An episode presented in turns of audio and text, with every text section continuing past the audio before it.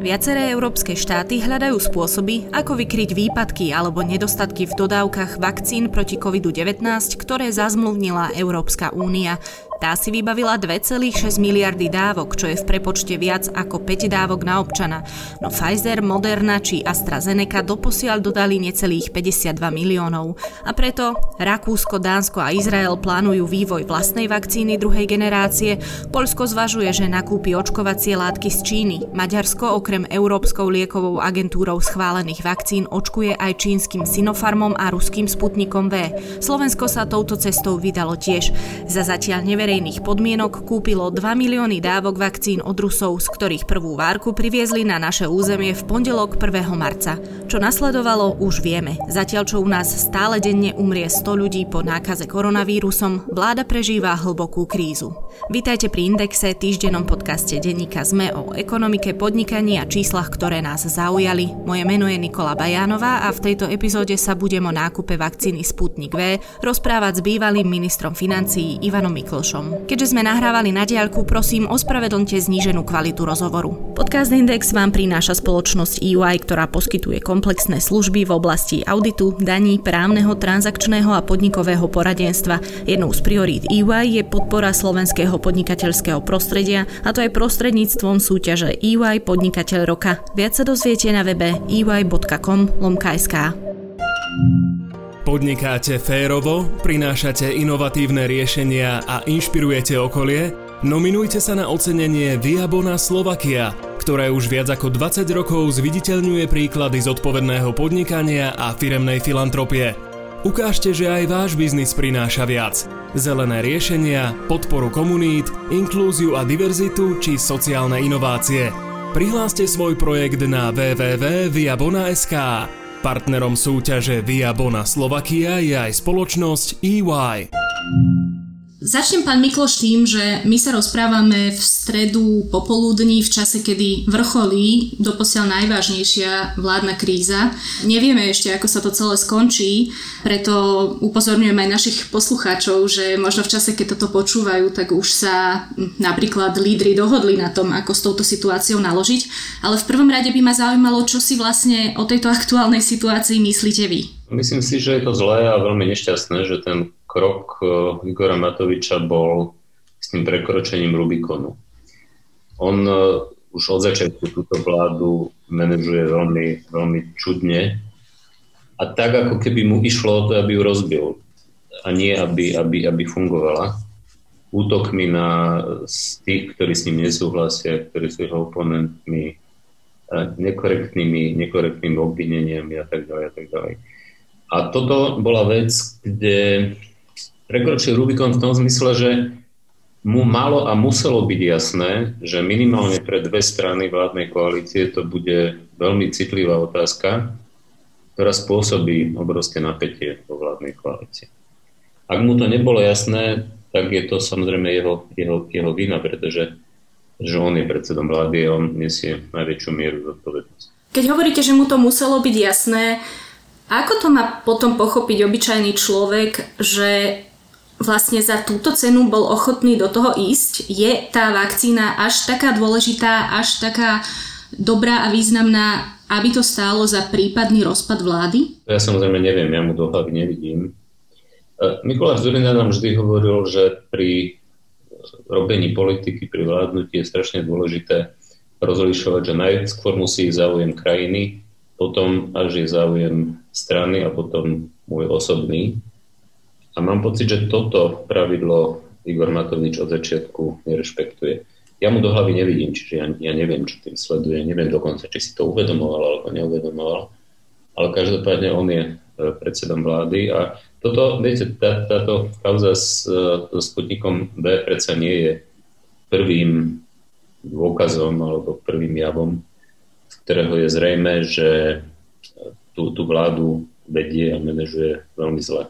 To je samozrejme tá politická najaktuálnejšia, najvypetejšia rovina celého toho prípadu a problému. A ak by sme sa vrátili späť k tomu samotnému sputniku, ako to podľa vás môže dopadnúť s tými dodávkami vakcín? My ich máme nakúpených, aj keď ešte sme zatiaľ nevideli, ak sa nemýlim, podrobnosti tejto zmluvy. My ich máme nakúpených 2 milióny prišli prvé dve stovky tisíc. Podľa vás Rusi dostoja toho svojho sľubu a dodajú tieto vakcíny na Slovensko všetky? No to ja neviem a to podľa môjho názoru ale ani nie je podstatné. Podstatné je, že ide o neregistrovanú vakcínu, ktorej výrobcovia ani nepožiadali o registráciu. Teda ide v tomto zmysle o vakcínu, ktorá je riziková z hľadiska možných dôsledkov. Pretože jedna vec je účinnosť vakcíny, keďže sa s ňou e, vlastne očkuje a zrejme tá, tá vakcína účinná je, ale my nevieme, do akej miery je bezpečná. To je hlavný dôvod, preto existujú aj tie pravidlá. Nakoniec to potvrdila aj šéfka Šuklu, štátneho ústavu na kontrolu liečiv, e, že, že teda z hľadiska posúdenia bezpečnosti tejto vakcíny Eh, je, je ona proti tomu, aby sa priviezla a používala a zároveň povedala, že ani nemajú kapacity na to, aby, aby ju posúdili, že to môže urobiť jediná Európska lieková agentúra. Čiže ja považujem toto za kľúčové. Samozrejme, že je aj otázka, za čo to bolo vôbec dovezené, za koľko boli kúpené, akým spôsobom to bolo obstarané. Tu vieme len toľko, že eh, bol porušený zákon, pretože zákon hovorí, že respektíve tá zmluva doteraz nie je platná, pretože zákon hovorí, že nevyhnutným predpokladom platnosti akékoľvek zmluvy, na ktorú sa používajú verejné peniaze, je jej zverejnenie. A túto zmluvu e, vláda odmiet, odmieta zverejniť. Navyše ešte je tam jeden aspekt, a to je ten aspekt, že či budú schopní alebo nebudú schopní dodať, je evidentné, že Rusi nie sú schopní vyrábať dostatočný objem tejto, tejto vakcíny ani pre vlastných občanov. No práve preto sa to pýtam, lebo tie správy sa naozaj hromadia, že e, zatiaľ čo vyvážajú do zahraničia, tak e, sa im nedarí úplne podľa e, plánov alebo podľa možno nejakých iných medzinárodných štandardov očkovať vlastné obyvateľstvo. Keď sa pozastavíme pri tej cene tých, myslím, 17 eur, aspoň takto spomínal Igor Matovič, myslíte si, že ak sa niekedy v budúcnosti aj vakcína registruje v Európskej únii. A to ešte sa k tomu dostaneme, či vôbec niečo takéto príde do úvahy. A, začne sa nakupovať vo veľkom, tak by možno, že ten nákup bol výhodnejší alebo takto to vôbec nefunguje. No ja tiež neviem, za koľko presne nakupuje Európska únia, ale podľa toho, čo viem, nakupuje za rádovo lacnejšie, ako je 17 Ale to zase nie, nie je to najdôležitejšie. Najdôležitejšie je aj z toho, čo ste povedali, že vlastne Rusi, to, že Rusi nemajú dostatok vakcín a veľmi pomaly očkujú touto vakcínou svojich občanov a zároveň vyvážajú, je mimochodom nepriamy dôkaz toho, že Putin a jeho režim používajú túto vakcínu ako politický nástroj, geopolitický nástroj. Navyše spôsob, akým, akým potom interpretujú, ale navyše aj spôsob, čo, to všetko, čo robia mimo tejto vakcíny. Čiže zasahovanie do volieb do členských krajinách EU a Spojených štátov amerických, snaha rozvrátiť Európsku úniu, financovanie konšpiračných webov a radikálnych extremistických politických strán. Toto, toto všetko sú dôkazy toho, aká je podstata fungovania tohto režimu. A tento režim aj tieto vakcíny využíva E, vlastne politicky a zneužíva politicky na to, aby napríklad rozbíjali jednotu Európskej únie. Čiže to je, to je tá podstatná vec, tá kľúčová vec. Keďže by teoreticky mohla byť zaregistrovaná, ale oni nepožiadali o tú registráciu, máte vy tiež taký ten pocit, alebo nazdávate sa, že to spravili vyslovene na schvál práve preto, aby urobili a zasiali taký ten nepokoj medzi európske štáty, pretože máme tu tú štúdiu Lancetu, ktorá hovorí, že vakcína je účinná, druhá vec je samozrejme tá bezpečnosť, ale teoreticky oni mohli požiadať o tú registráciu, ale ako by to nespravili na schvál. E, vnímate aj vy takto to ich rozhodnutie a ten postup, ktorý Rusi zvolili? No áno, vyzerá to všetko, všetko naznačuje tomu, že je to tak. Štúdia Lancetu mimochodom a v žiadnom prípade ani, ani náznakom nemôže substituovať a nahradiť vlastne to posúdenie, hĺbkové posúdenie Európskej liekovej, liekovej agentúry. Áno, najzaražujúcejšie na tom je, že oni ani nepožiadali vlastne o túto, o túto, o túto registráciu. A zároveň majú snahu a chcú túto vakcínu, vakcínu vyvážať. No a ešte dôležité z toho medzinárodne politického hľadiska je to, že keby to bolo normálne, tak to objednávajú všetci ale je evidentné, že sme len druhá krajina, ktorá to nakúpila po, po Maďarsku. A nemusíme sa akým spôsobom Maďarsk, Orbán, Orbán robí politiku, akým spôsobom je Maďarsko vnímame. Na druhej strane Igor Matovič hovorí, že potom ako sa prevalila táto informácia, tak ho kontaktovali dvaja ďalší lídry európskych štátov. Jeden z nich mu mal zagratulovať a obaja sa pýtali, alebo teda mali pýtať, ako sa mu to podarilo. O tomto si myslíte čo? Ja neviem, čo je pravda na tom, čo Igor Matovič hovorí, pretože to už narozprával dosť, ale aj keby to tak bolo, tak uh, už spôsob, akým to, akým to bolo odkomunikované s tou tlačovkou pred tým, pred tým lietadlom, tak verím, že mi mohol gratulovať, alebo sám sebe mohol gratulovať hlavne Vladimír Putin. Ja, tomu, ja úplne rozumiem tomu, čo hovoríte. Na druhej strane tiež sa pýtam, že či keby viacerí lídry neriskovali povedzme nejakú blamáž na Európskom fóre, či by do toho podľa vás nemohli ísť tiež. A ja, je mi jasné, že vy to nemôžete vedieť tak, ako to nemôžem vedieť ja, ale predsa len vy máte viac skúseností e, z týchto medzinárodných fór a viete asi, ako niektorí lídry uvažujú.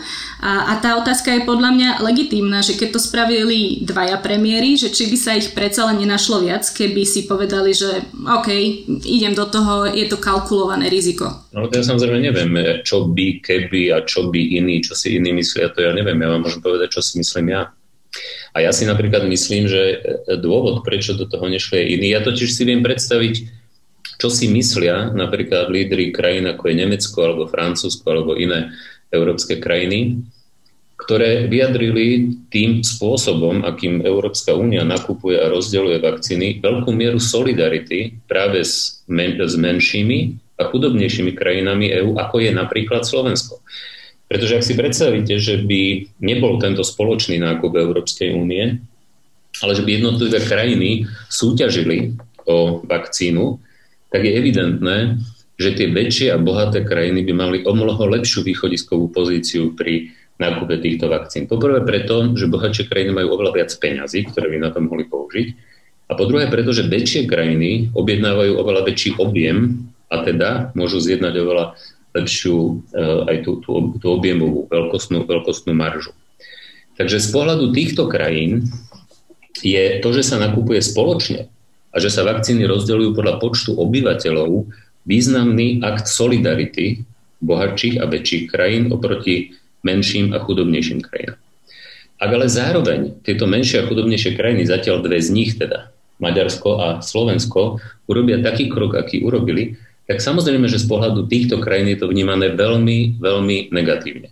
A to je aj dôvod, prečo všetci, ktorí vnímajú túto realitu, hovoria, že Slovensko si tým, respektíve Igor Matovič, uh, si, si týmto dal, tým nielen sebe, ale aj Slovensku, veľmi, veľmi zlý vlastný gol. Vy ste vo svojom komentári Imidž je na nič e, spomínali, že Slovensko ten imič v podstate ani nemá, že my si naozaj o sebe myslíme viac ako aká je realita. Napriek tomu, už ste to teraz povedali, ublíži toto Slovensku veľmi, alebo jednoducho z pohľadu toho, že nie sme až taká známa krajina, sa to svojím spôsobom nejako premrví a pokračujeme ďalej. Ja som rozlišoval imič z hľadiska toho, ako je krajina tá, ktorá krajina známa E, všeobecne v celkovej svetovej populácii.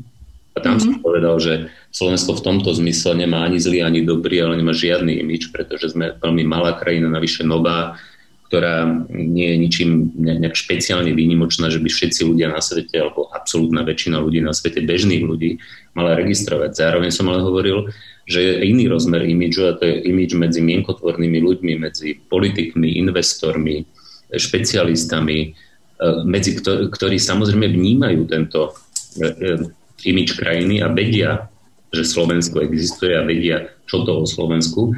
A, tam, a, to, a to je strašne dôležité, pretože títo ľudia, napríklad politici, investori, sú veľmi dôležití z hľadiska toho, ako ktorá krajina je schopná využiť svoje predpoklady a profitovať vlastne aj medzinárodne politicky, aj z hľadiska investícií a tak ďalej.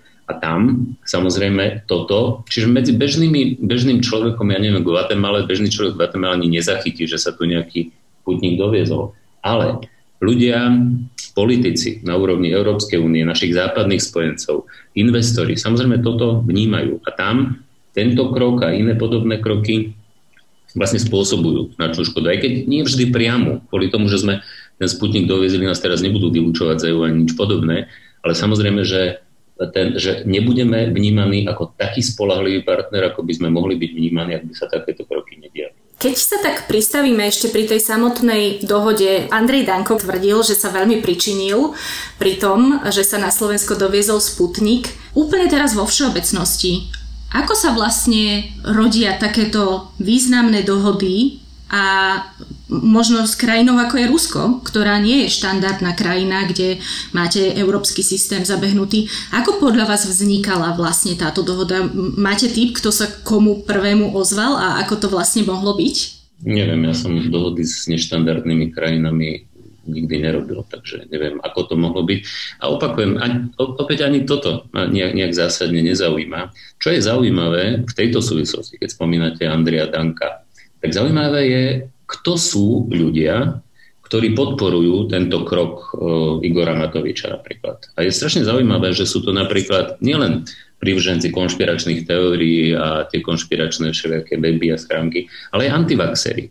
Ľudia, ktorí absolútne odmietali akékoľvek očkovanie, tí istí ľudia, tie isté konšpiračné weby sú značenými prívržencami toho, že sem dovezieme neregistrovanú vakcínu a že by sme sa ňou mali očkovať. Toto, toto je tiež ďalší nepriamy dôkaz toho, že im nejde o vakcínu, im ide o to, že oni vlastne nenávidia ten západný svet a hodnoty, na ktorom západný svet stojí a použijú čokoľvek, akýkoľvek nástroj, aby tento západný, aby tieto hodnoty, tieto princípy a t- tento západný svet nejakým spôsobom podminovali alebo, alebo spochybnili. A to je ten zásadný problém. To je, to je práve hlavná príčina toho, prečo je strašne zlé to, čo, to, čo Igor Matovič urobil. Tak to otočím tú otázku inak. Ako sa rodia štandardné dohody? Dohody s, so štátmi, s ktorými chcete obchodovať a za obchody, s ktorými sa nemusíte v podstate hambiť. No presne tak, ako sa udiala dohoda na tom, že Európska únia bude spoločne e, nakupovať, spoločne obstarávať, že sa potom bude rozdeľovať nie podľa toho, kto má koľko peňazí, ale podľa toho, koľko obyvateľov tej krajiny a zároveň sa dohodol aj mechanizmus, že keď v niektorej krajine bude situácia horšia, tak je možné nevyužité vakcíny z tých krajín, ktoré ich nepotrebujú tak akútne, požičať občasne tým e, iným krajinám. Čiže dejú sa takto. Ja rozumiem v podstate toho celého tej kritiky. Bolo to označené za v podstate hybridnú zbraň alebo zbraň hybridnej vojny. Pozrieme sa ale napríklad na Nemecko, ktoré išlo napriek medzinárodnej kritike do Nord Streamu 2, čo je v podstate, ani nechcem povedať, že neporovnateľná situácia, lebo momentálne sú tie vakcíny oveľa závažnejšie asi ako do, dovoz plynu, ale hovorím, čelili kritike najnovšie od e, tohto projektu odstupujú poisťovne alebo teda spoločnosti, ktoré e, by mali zabezpečovať poistenie tohto projektu.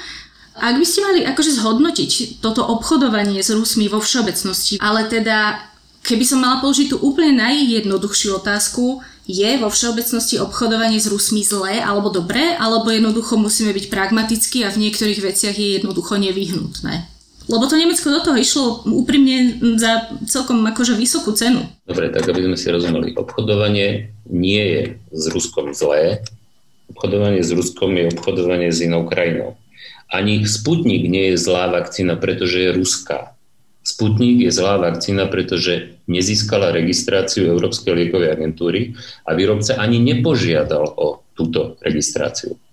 Čo sa týka obchodu s Ruskom, my máme obchod s Ruskom, my robíme obchod s Ruskom, mm-hmm. aj keď jeho objem tohoto obchodu je, je zanedbateľný oproti obchodu práve s tými spojencami, ktorých sme podrazili napríklad, napríklad týmto krokom.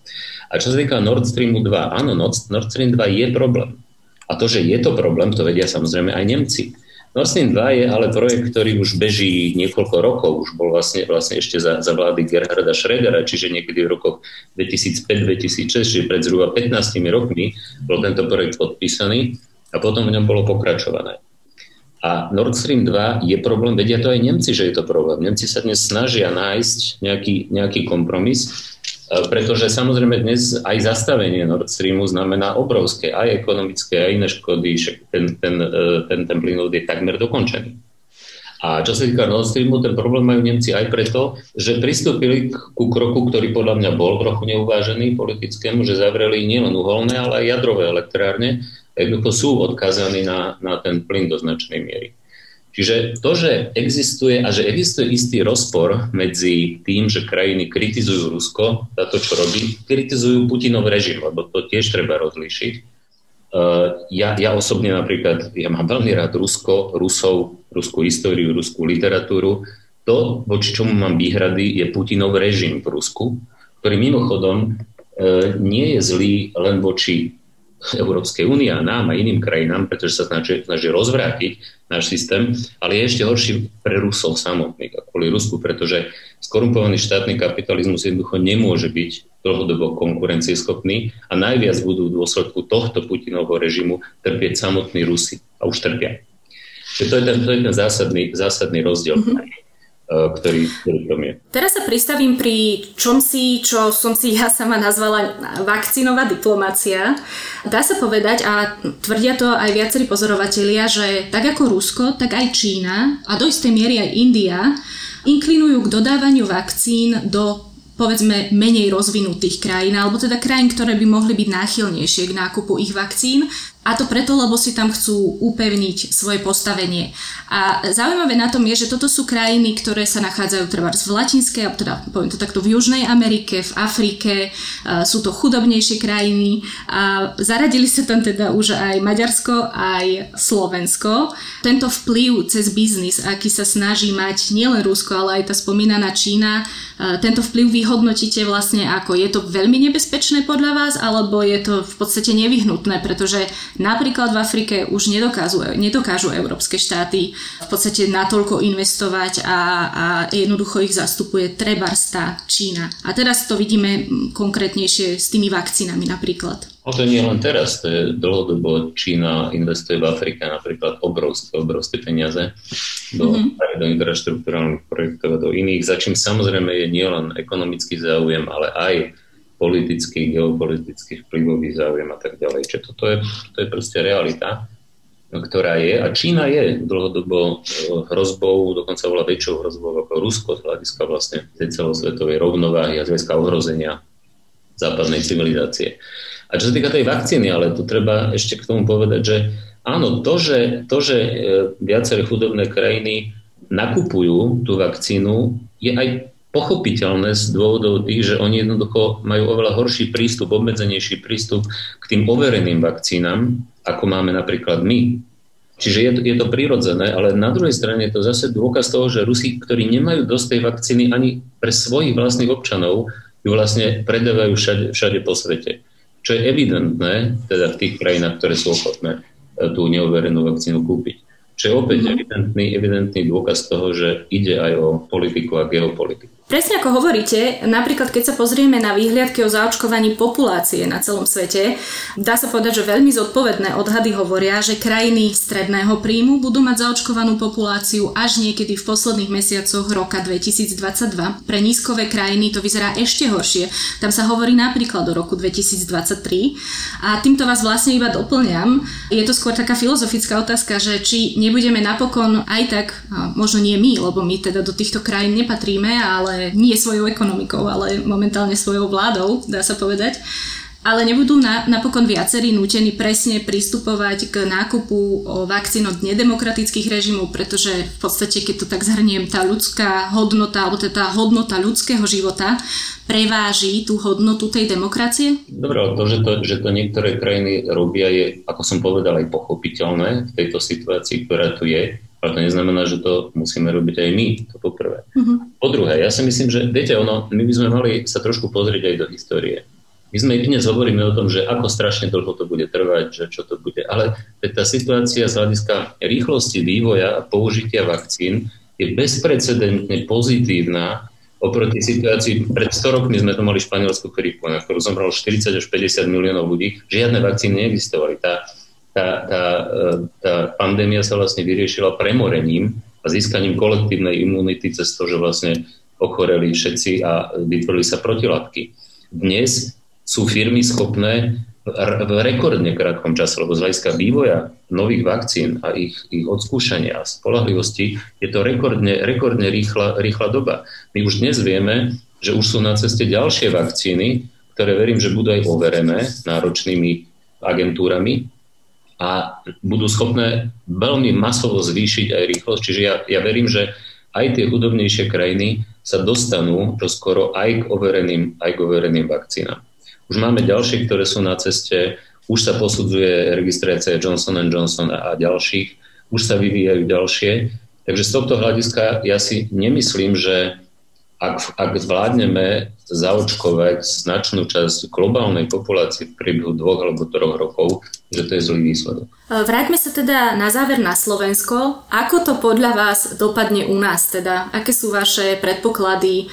Rozbije to vládu? Mm, alebo rozložiť to spoločnosť? Čo si myslíte, že sa stane? Ja samozrejme neviem, čo sa stane, ale to, čo považujem za dôležité, je, že my už rok riešime len pandémiu. A samozrejme, že tá pandémia je obrovským problémom, lenže tá pandémia sa skôr či neskôr vyrieši už vlastne najmä tým očkovaním. Je predpoklad, že teda v krajinách Európskej únie, medzi ktoré, chvála Bohu, E, patríme, by sa to mohlo vyriešiť do konca to, tohoto roka. Lenže ten problém tu s nami ostane. Teraz nemyslím problém pandémie, ale problém spôsobu, akým je táto vláda manažovaná.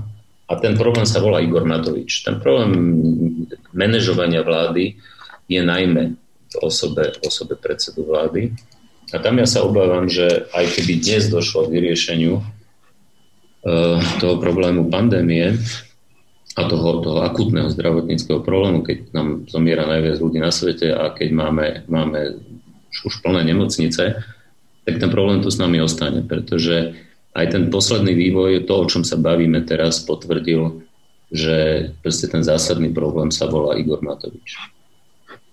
Ako to bude vyriešené, to samozrejme ja nemôžem, ja nemôžem vedieť.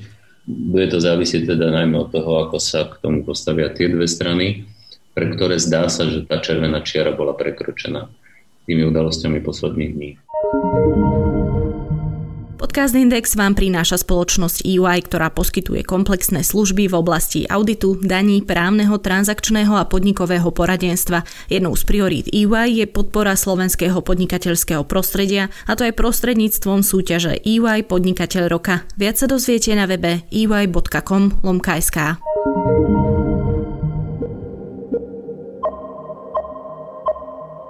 tejto časti mám pre vás odporúčanie. Podcast The Energy Gang je pre mňa jedným z najzaujímavejších a najzrozumiteľnejších kanálov, ktoré sa venujú energetike. Stojí za vyskúšanie, ak vás zaujíma prienik politiky, ekonómie, ekonomiky a samozrejme energetiky. A to je pre tentokrát všetko. Počúvali ste Index, ekonomický podcast denníka ZME. Moje meno je Nikola Bajanová a na vaše pripomienky, nápady či poznámky sa budem tešiť na nikola.bajanová.sme.sk.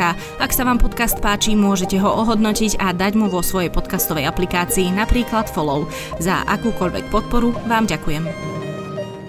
Podnikáte férovo, prinášate inovatívne riešenia a inšpirujete okolie? Nominujte sa na ocenenie Viabona Slovakia, ktoré už viac ako 20 rokov zviditeľňuje príklady zodpovedného podnikania a firemnej filantropie. Ukážte, že aj váš biznis prináša viac. Zelené riešenia, podporu komunít, inklúziu a diverzitu či sociálne inovácie – Prihláste svoj projekt na www.viabona.sk. Partnerom súťaže Viabona Slovakia je aj spoločnosť EY.